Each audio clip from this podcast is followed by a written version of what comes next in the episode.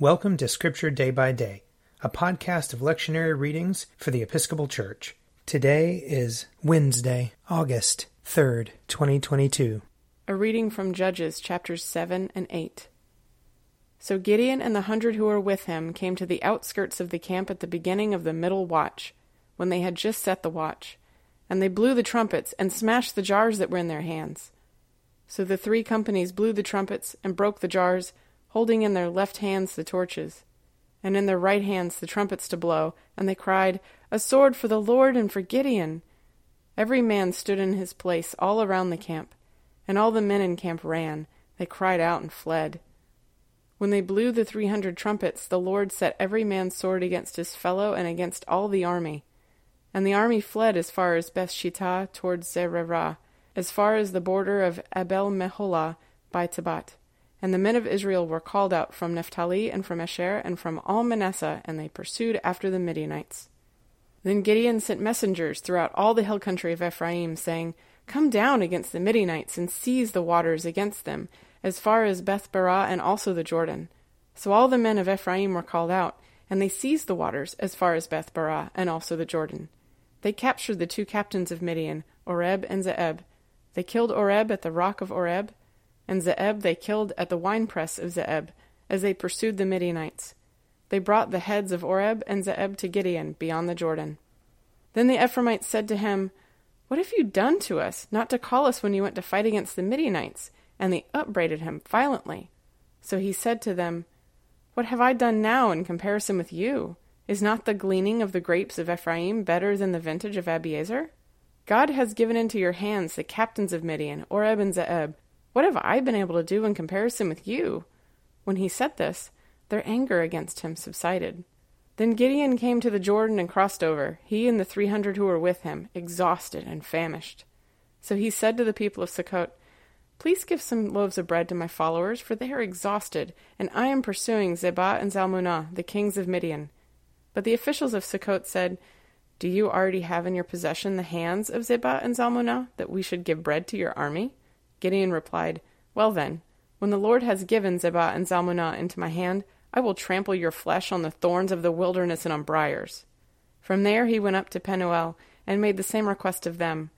And the people of Penuel answered him as the people of Sukkot had answered. So he said to the people of Penuel, When I come back victorious, I will break down this tower.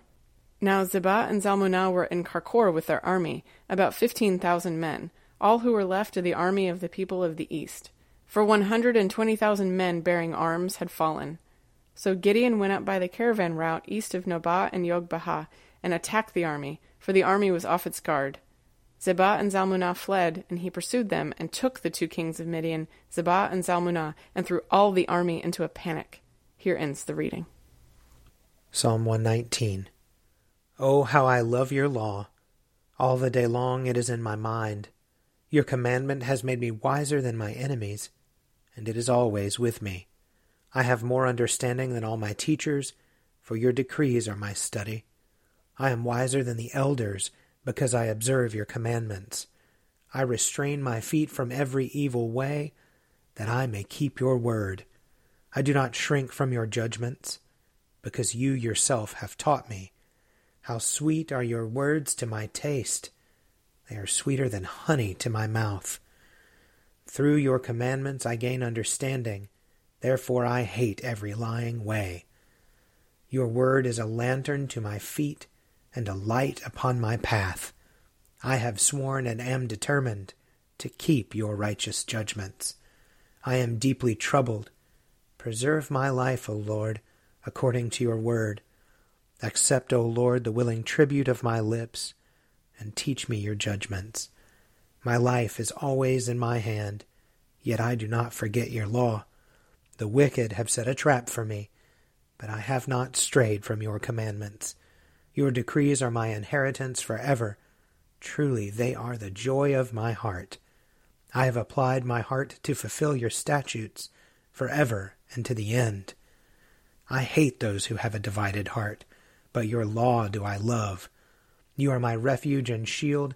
My hope is in your word. Away from me, you wicked. I will keep the commandments of my God. Sustain me according to your promise, that I may live and let me not be disappointed in my hope. Hold me up, and I shall be safe, and my delight shall be ever in your statutes.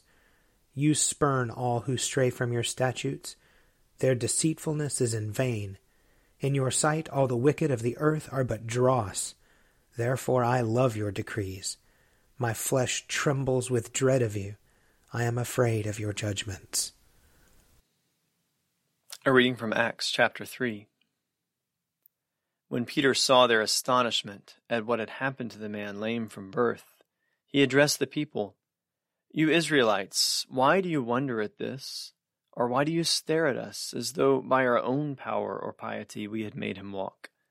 The God of Abraham, the God of Isaac, and the God of Jacob, the God of our ancestors, has glorified his servant Jesus, whom you handed over and rejected in the presence of Pilate, though he had decided to release him. But you rejected the holy and righteous one, and asked to have a murderer given to you, and you killed the author of life, whom God raised from the dead. To this we are witnesses. And by faith in his name, his name itself has made this man strong, whom you see and know. And the faith that is through Jesus has given him this perfect health in the presence of all of you. And now, friends, I know that you acted in ignorance, as did also your rulers. In this way, God fulfilled what he had foretold through all the prophets that his Messiah would suffer. Repent, therefore, and turn to God, so that your sins may be wiped out, so that times of refreshing may come from the presence of the Lord, and that he may send the Messiah appointed for you, that is, Jesus, who must remain in heaven until the time of universal restoration that God announced long ago through his holy prophets. Moses said, The Lord your God will raise up for you from your own people a prophet like me. You must listen to whatever he tells you. And it will be that everyone who does not listen to that prophet will be utterly rooted out of the people. And all the prophets, as many as have spoken from Samuel and those after him, also predicted these days. You are the descendants of the prophets and of the covenant that God gave to your ancestors, saying to Abraham, and in your descendants all the families of the earth shall be blessed. When God raised up his servant, he sent him first to you, to bless you by turning each of you from your wicked ways. Here ends the reading.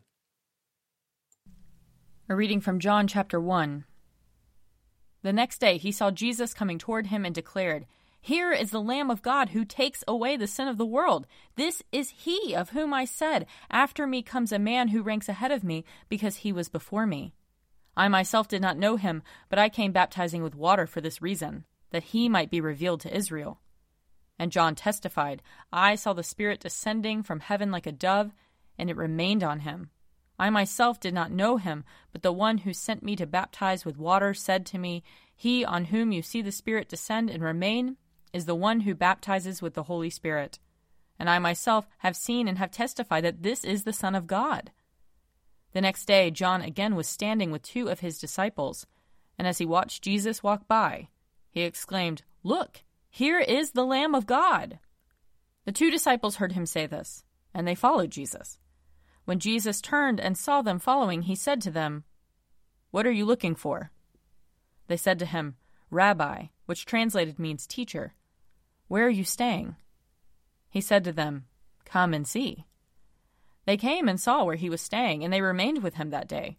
It was about four o'clock in the afternoon. One of the two who heard John speak and followed him was Andrew, Simon Peter's brother.